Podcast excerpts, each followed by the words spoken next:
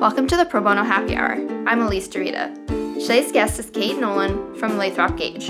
Kate spoke to us from Kansas City, Missouri, where she is based. We hope you enjoy our conversation. Hi, Kate. Thank you for joining me today. Hi, Elise. Thanks for having me. So, we're going to jump right in. Tell us about your background. I started with a nonprofit organization called CASA. It stands for Court Appointed Special Advocates. And I was with that organization for about eight years. I started as a staff attorney there and then transitioned to the role of Director of Legal Services and then eventually became the Vice President of Legal and Case Management. And then before that, I was a law clerk for a circuit judge here in Kansas City, Missouri. Great. So I noticed when I was researching you with our uh, research team that you went to University of Missouri for undergrad and for law school. So I was wondering, kind of, is that are you a die-hard person that's always been from Missouri? What where did you grow up and where did you go to school?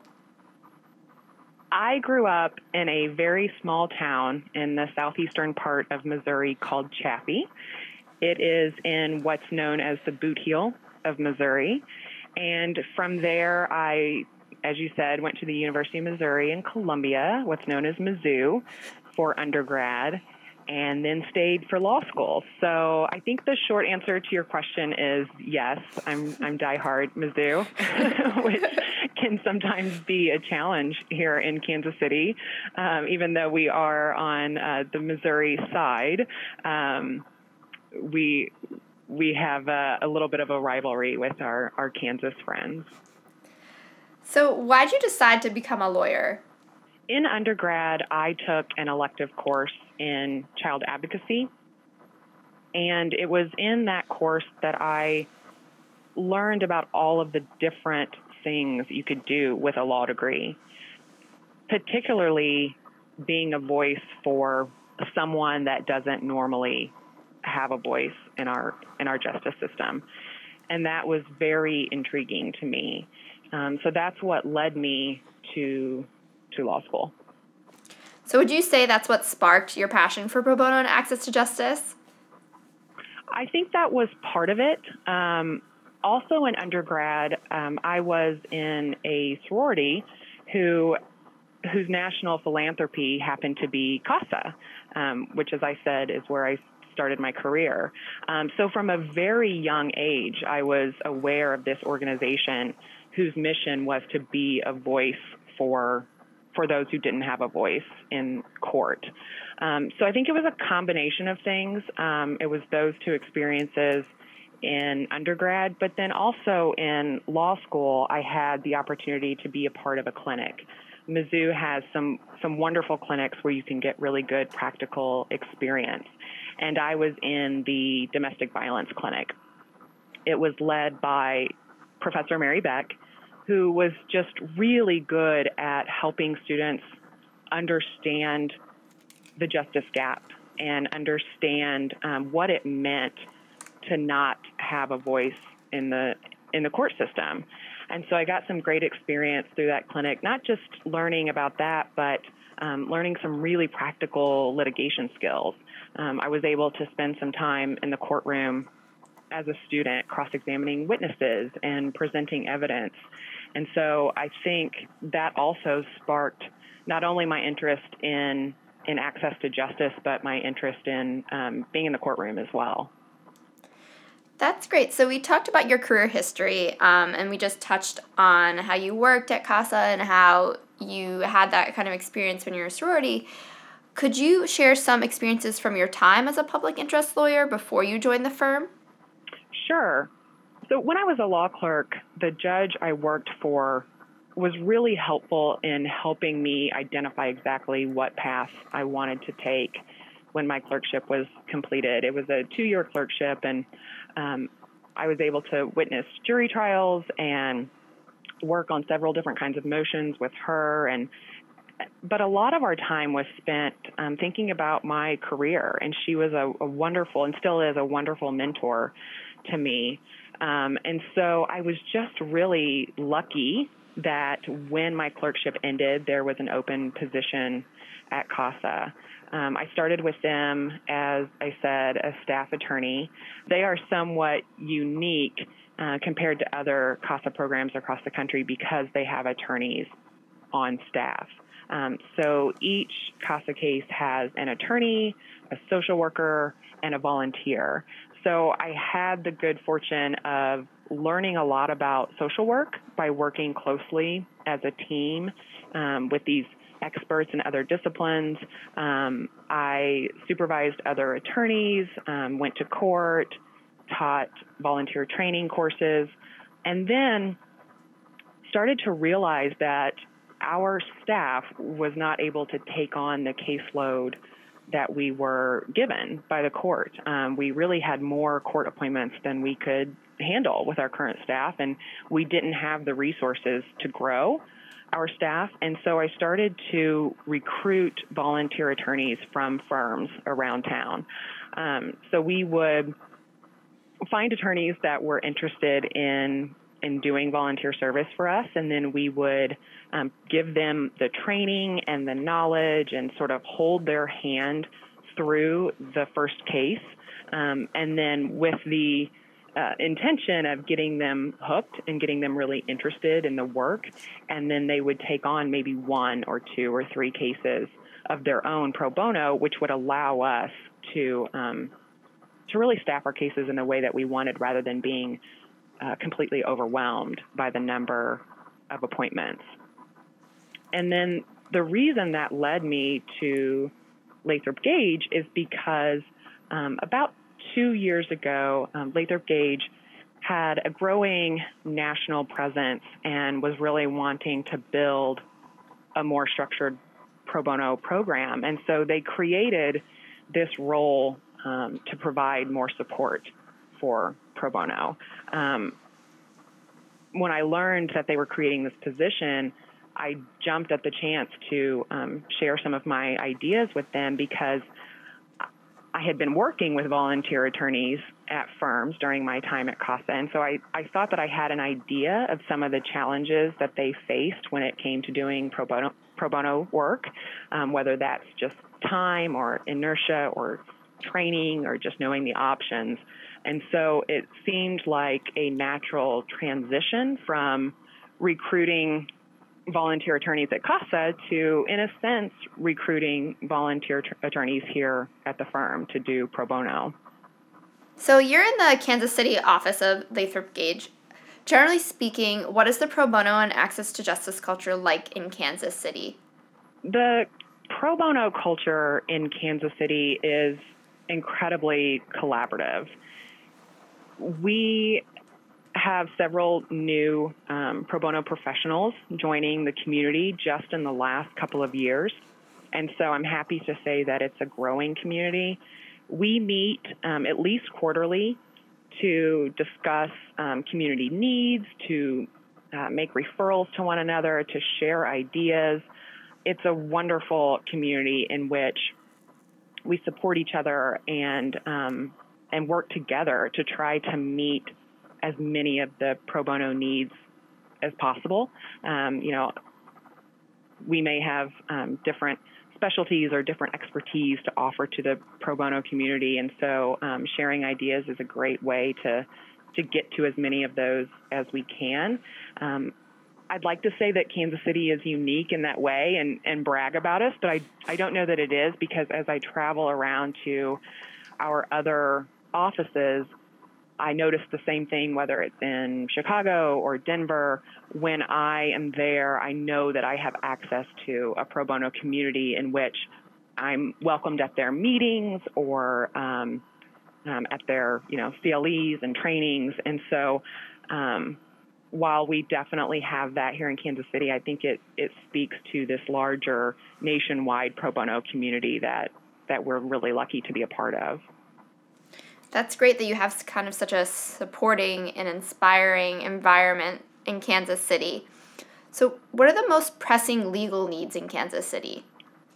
I think we probably have similar needs to other communities.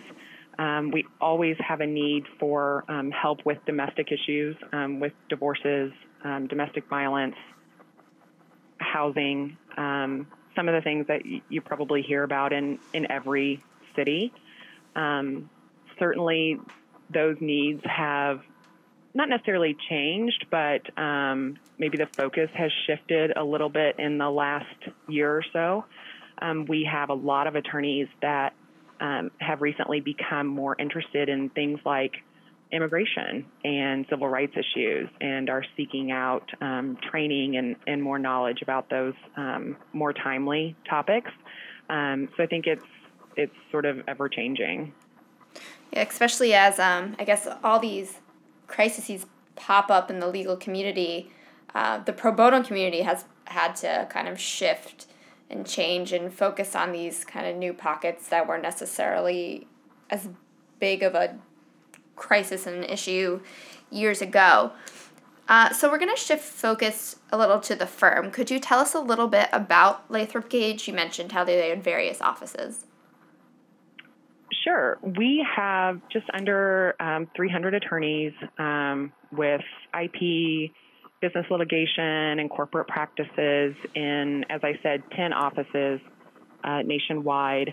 Um, our firm is just over 140 years old, so I am very lucky um, to be a part of a firm that has a really long history of civic engagement, of community involvement, and a culture that was in place for me before I arrived. Um, so I'm very fortunate to have that, not just within the attorneys, but um, you know, ev- everyone from from the management level um, to attorneys and staff as well. It's great. So let's talk about your role at the firm. Um, we talked about it a little bit earlier on. How do you spend your time, and is there anything you wish you could be doing more of? most of my time is spent coordinating our pro bono efforts firm wide. Um, so that includes visiting our offices, um, presenting on the various pro bono opportunities that are available in, in each of our communities, helping our attorneys identify what it is um, they're passionate about um, when it comes to pro bono, um, where they'd like to spend their time forming and nurturing those relationships that are so important with our legal service partners and nonprofit organizations. Um, and then just providing the, the day-to-day logistical support that comes along with um, taking on a pro bono case. Um, you know, how to open a case, how to track your hours, um, those types of things. And then part of my time is spent on juvenile court appointments in Jackson County, Missouri, where I'm based here in Kansas City, the juvenile court appoints attorneys to juvenile court cases to represent either parents or children. And Lathrop Gage has one full time employee that's dedicated to taking those cases, um, a colleague of mine. Um, she's an expert in those cases and she has a ton of experience handling them. And so um, it makes sense for her to take all of our firm's appointments. However, there are a lot of them, and so I have um, a good handful of those cases that allow me to do some of my own pro bono work, to continue to, you know, stay active and and go to go to court and keep up some of those litigation skills, which I really enjoy. I'm also on the recruiting committee, which is a lot of fun because it means I get to interview law students, many of which are very passionate about pro bono. I think law schools today are doing a fantastic job of um, encouraging students to make pro bono a part of their daily practice and to think about where they want to give back their time and their and their skills. And so it's a lot of fun to field some of those questions from law students about our program and what they might expect and um, and get to talk about that more. So i really enjoy that. And then some of my time is spent on the firm's uh, charitable giving. Um, so with a team of colleagues here at the firm um, we review requests from our attorneys for either event sponsorships or donations um, and help our attorneys identify where they think we should be focusing some of our firm's charitable giving, which is a lot of fun as well. Sounds like you get to wear many hats. And the recruiting thing I thought was pretty interesting because I feel like a lot of law students these days, that's really important to them is to know that the firm has a pro bono program. And even all our guests, when we're like, why did you go to this firm? That was like, it was really important to me that there's this culture where pro bono was really important. So, um, yeah, I think that's an important thing to get out there because a lot of people are looking for it. Um, and it's great that you feel like students are kind of more aware than they used to be about it too. I think you're right. And I think they're asking really specific questions, which is great. You know, they're not just asking about pro bono to ask, you know, to have something to say in an interview. A lot of these students have given it some thought, I think, because their law schools have encouraged them to do so. And so they're asking specific questions about pro bono programs about you know whether or not there's billable credit and how much and, and how does it work and how do how do cases come to the firm? Um, what is the you know support for pro bono? What does the pro bono um, staff look like? That kind of thing. Um, so yeah I think I think the specific questions tell us that these students have put a lot of thought into where they want to dedicate their time when it comes to pro bono which is really encouraging Let's take a break to introduce a new segment on the podcast that we're calling Pro Bono in the News. Perhaps you missed a recent op ed in the New York Times by columnist Nick Kristof. The title of the piece was Is the Business World All About Greed? Spoiler alert, he doesn't think the business world is only made up of a bunch of immoral, money grubbing sellouts. His words. Rather, he thinks that the business can be a hugely important force for progress. He notes that millennials in particular want to work for ethical companies patronize brands that make them feel good, and invest in socially responsible companies. He goes on to share that, in his opinion, and ours of course, the best industry for doing good is law, pro bono work. It's critically important to Kristof that pro bono efforts are held accountable by metrics like the Law Firm Pro Bono Challenge in the American Lawyer Rankings, which uses the challenge definition of pro bono. So don't miss this high profile shout out to the legal profession and to pro bono. Put a link on our show page for this episode to make it easy to find. And now, back to our conversation with Kate. So, what motivates and inspires you? I'm certainly motivated by the never ending justice gap, right? So, um, there's always a need for pro bono legal services. There's never a lack of referrals from our legal service partners. So, that is a daily motivation to know that there um, are more cases out there and, and more people that need help. As far as um, what inspires me, I'm certainly inspired by our firm's attorneys. They have very busy caseloads um, of their own and very little time. And to watch our attorneys dedicate so much time to pro bono clients is, is really inspiring. And it's it's inspiring in the way that I was inspired by CASA volunteers when I worked there. I'm I'm always fascinated by um, people that are just willing to give of themselves and of their time, um, even if they don't have a lot of time to give. Um, so I'm I'm motivated and inspired by them every day to to keep working and finding them the best opportunities and helping them and supporting them.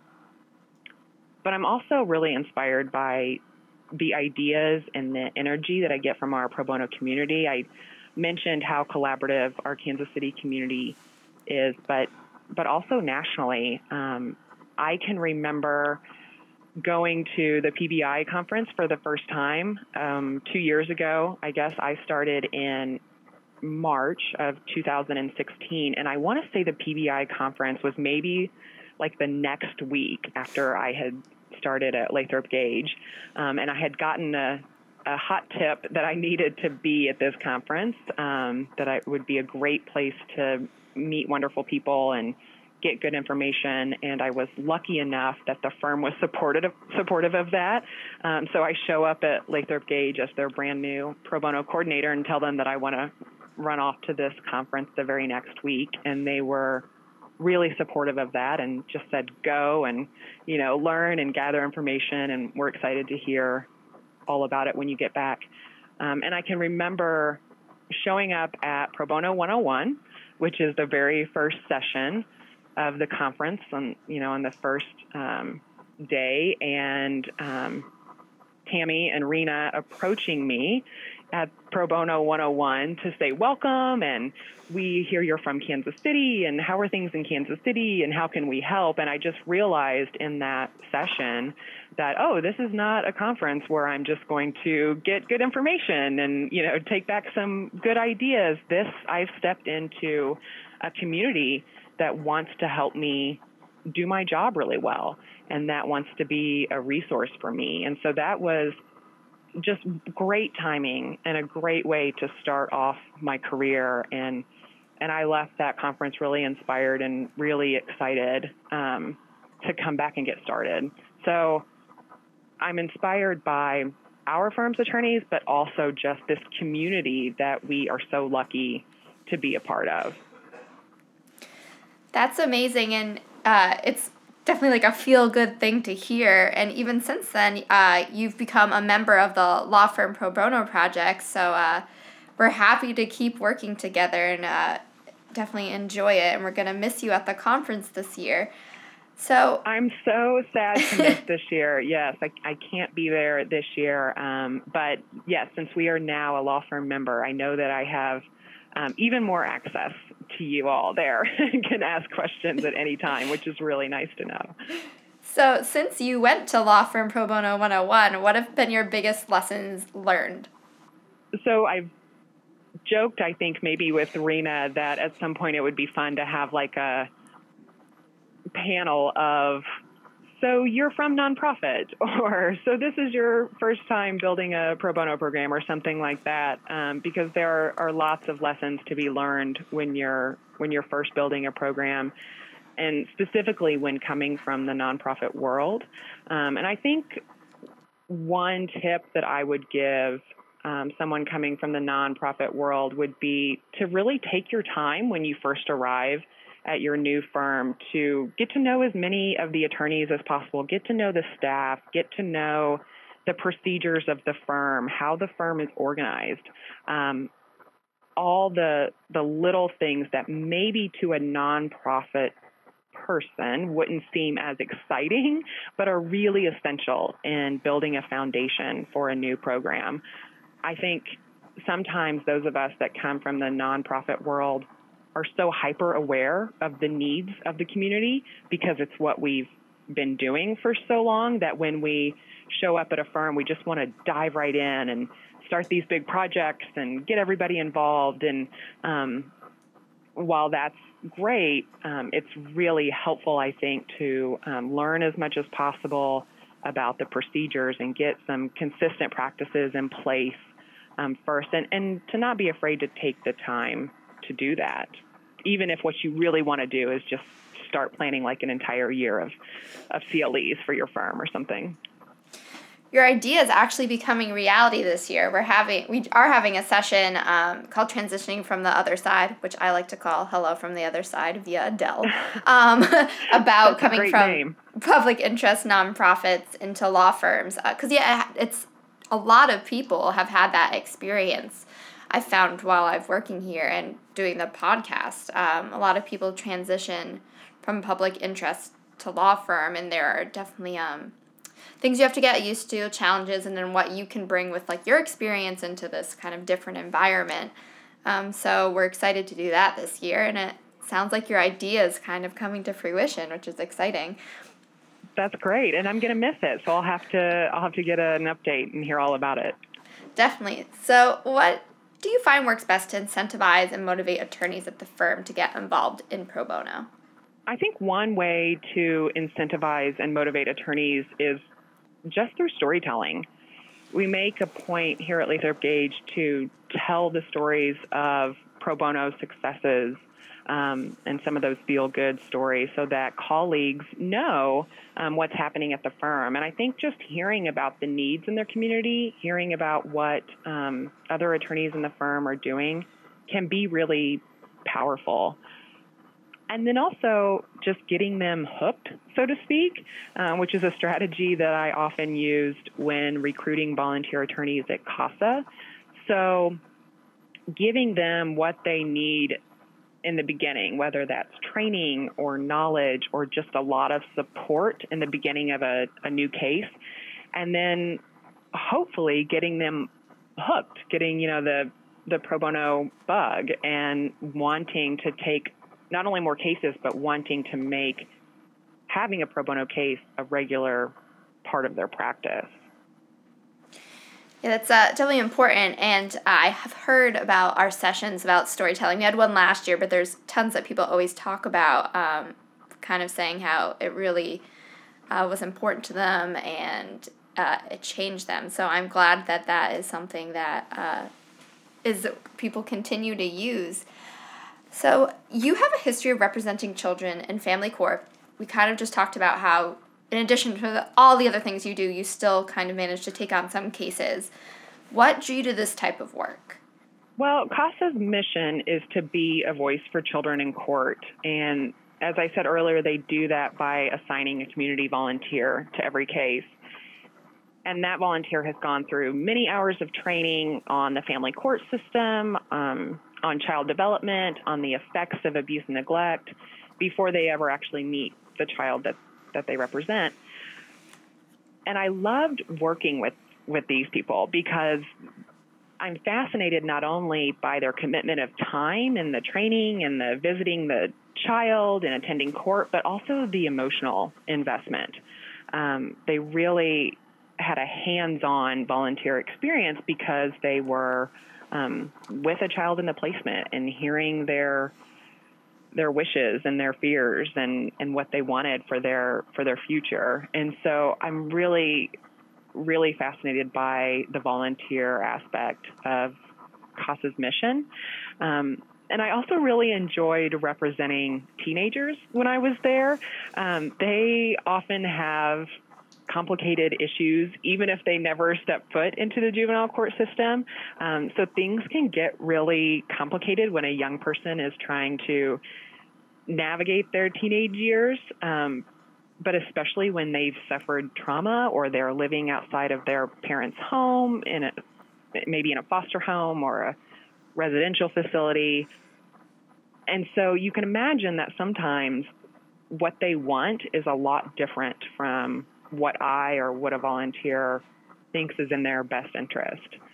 So a lot of our time was spent helping some of these older youth to express themselves if if their ideas were different from ours, whether that's um, to us or to the court, um, standing up in a courtroom and speaking for themselves for the first time.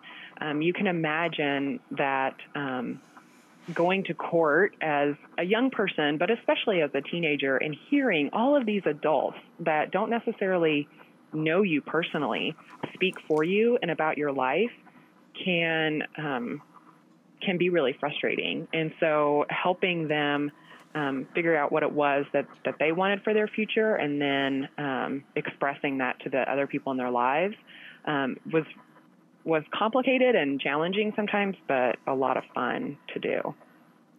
We talked about this in a, a recent episode about how um, representing children. So children, like you were saying, already kind of it's hard already to, especially teenagers, navigate your own life, deal with all the changes. Um, but then you come to a situation now you need someone to help you advocate for yourself, and you already kind of are going through all these things. So it's really great that um, you and other people are there for them because it's already just something on top of our already difficult situation. Right. And that's why the volunteer is so important as well because as a child makes their way through the family or juvenile court system, they don't have a lot of constants. They may change placements for a number of reasons. Um, they may move from a foster home to a residential facility or from a foster home to another foster home.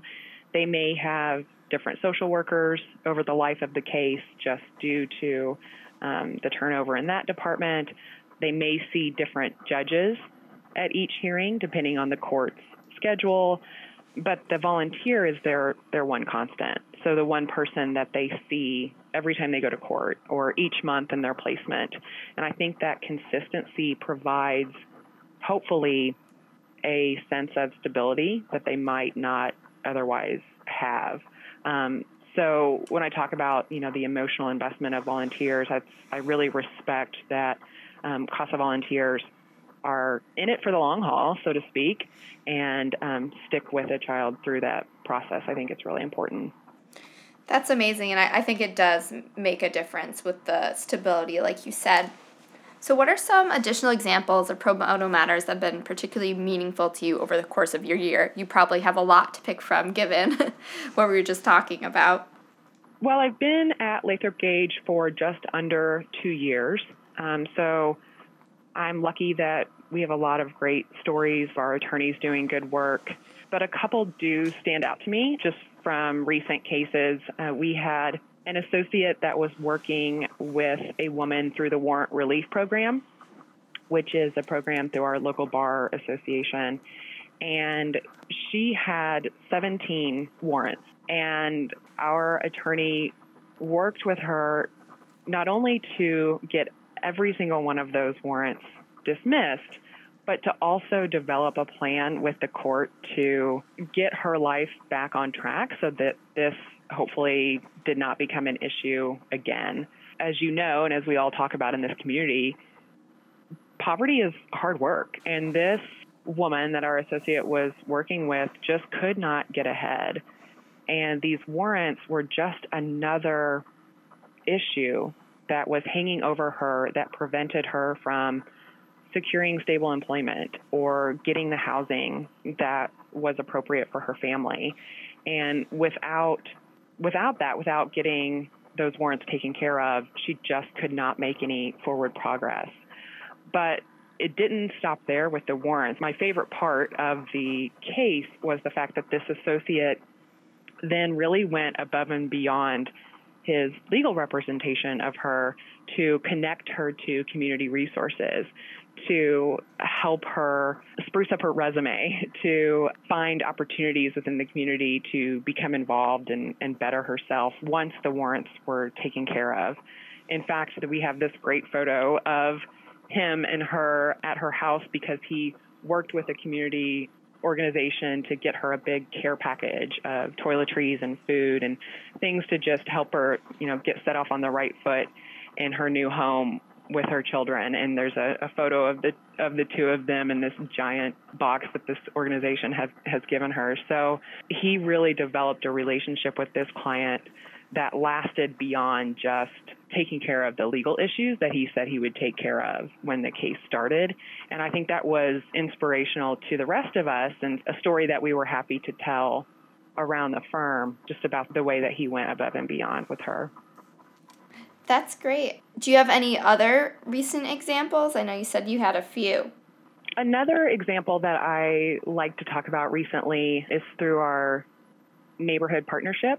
There's a wonderful program through Legal Aid of Western Missouri in which law firms partner with neighborhoods to tackle abandoned housing and maybe other legal issues that come up and we recently had a case in which an associate was working with the neighborhood to um, take back an abandoned home within the neighborhood. But once they did that, there was an organization, a group that helped men get back on their feet. Maybe they needed extra support or help with finding employment, whatever it might be. Um, this organization was interested in having a home for these men within the neighborhood. And you can imagine that the neighborhood was a little bit maybe reluctant, just not knowing a lot about the organization, wasn't sure what it would mean for their community, just a little bit understandably anxious about that. And our um, attorney here at Lathrop Gage was able to get really creative with um, creating a partnership between the neighborhood and this men's organization to figure out how it could benefit not only the organization and the community, but the neighborhood. And because he had a good relationship with the leaders of the neighborhood and because they trusted him, he was able to to really think creatively and, and help them form a relationship that everyone would be comfortable with. So I I love to tell that story because so often, you know, all of our cases require a level of creativity, but so often when we're dealing with social justice issues or pro bono cases, um, we really have to not be afraid to to get creative and think about how we can help the community in ways that maybe are not traditional. That's definitely true. What's on the horizon for the firm's pro bono program going forward? We're really excited about a new relationship with the Midwest Innocence Project, which you probably know. Um, they represent um, victims that have been wrongfully convicted. Um, Lathrop Gage has a really large insurance recovery practice specifically for um, victims of wrongful conviction. And so it only made sense that we would become involved on the pro bono side of this. Um, so we have some attorneys here at the firm that are really excited about this because they are familiar with um, the insurance recovery side and what happens sort of at the end of the case after a person that has been wrongfully convicted has been released. And so now to become involved on the front end of these cases and learn about um, innocence claims and um, all of the steps needed to to actually help an individual be freed um, is really exciting for them. So hopefully um, we'll have an update soon on that. Um, we have a couple of cases that have just started with Midwest Innocence Project, so I'm excited to hopefully report back soon on those. That's amazing. Definitely look forward to hearing about it. So, if you had a magic wand, what is one thing you would change about law firm pro bono or access to justice? If I had a magic wand, I would probably wish for the same things that I think a lot of us in this community wish for um, more time um, for me and for our attorneys. Um, I have a wonderful problem of you know a lot of attorneys that want to get involved in, in pro bono and with our, our humble little pro bono department of here at the firm um, it's sometimes difficult to get to to all of them and do as much as I'd like to do um, so that's a great problem to have and I, and for our attorneys to have more time as well um, so that they that they could become become more involved in pro bono um, and also resources, which I think um, we all wish for for our legal service partners. Um, we cannot do what we do without their help, without their referrals, without their support, without their expertise, their willingness to come over and, and train us on different issues. And so I think we have all um, talked about that, especially lately, about how um, we wish that they could have the resources that they need to build and sustain their staff because we rely so heavily on our legal service partners uh, to do this work. Definitely. So, to, for our final question, who is your pro bono or access to justice role model or role models? Because if you can't just narrow it down to one, I know it's hard. And why? I do have several, but a few that come to mind right off the bat. Um, one is a partner here at Lathrop Gage who has been practicing for many years, but will just dive in on any type of pro bono case. Even if it's something he's not necessarily familiar with, um, he's always willing to jump in and help out, but also to mentor our young attorneys, to um, take on a case with them um, as they become more comfortable in growing their pro bono practice. And he just is really willing to sort of try anything. Um, granted, I think part of that probably comes with some of the confidence you gain after practicing for many years. Um, but it's inspiring to our younger attorneys, and it's inspiring to me um, to just not be afraid to jump in and and learn and ask questions and try to fill a need when there is one. And he also makes pro bono a regular part of his practice. So, not a case here or there or when he has the time, but has at least one pro bono case going at all times, which is really my dream for all attorneys, um, and I think um, should be our, our goal is to just have um, pro bono be a regular part of our practice.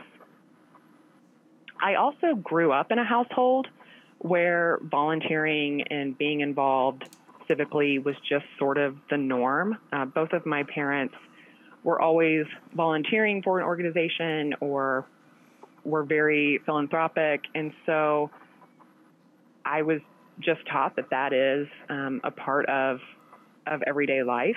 And so um, I know that's not pro bono. Neither of my parents were lawyers, um, but they are very aware of um, access to justice issues and um, the need for being involved in your your community. And it's just it's a reminder that we are so fortunate to have a law license and a law degree, and with that comes a great responsibility to give back where we can. That is an amazing uh, thought to end on, uh, and definitely ex- inspiring. So, thank you for being a guest today. I really enjoyed our conversation. Thank you so much, Elise. This was a lot of fun.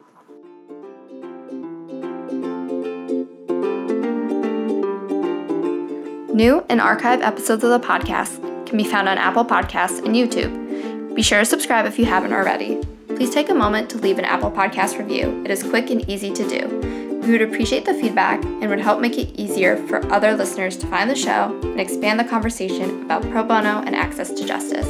We'd love to hear from you. Send your comments, feedback, and questions to pro bono at probonoinst.org.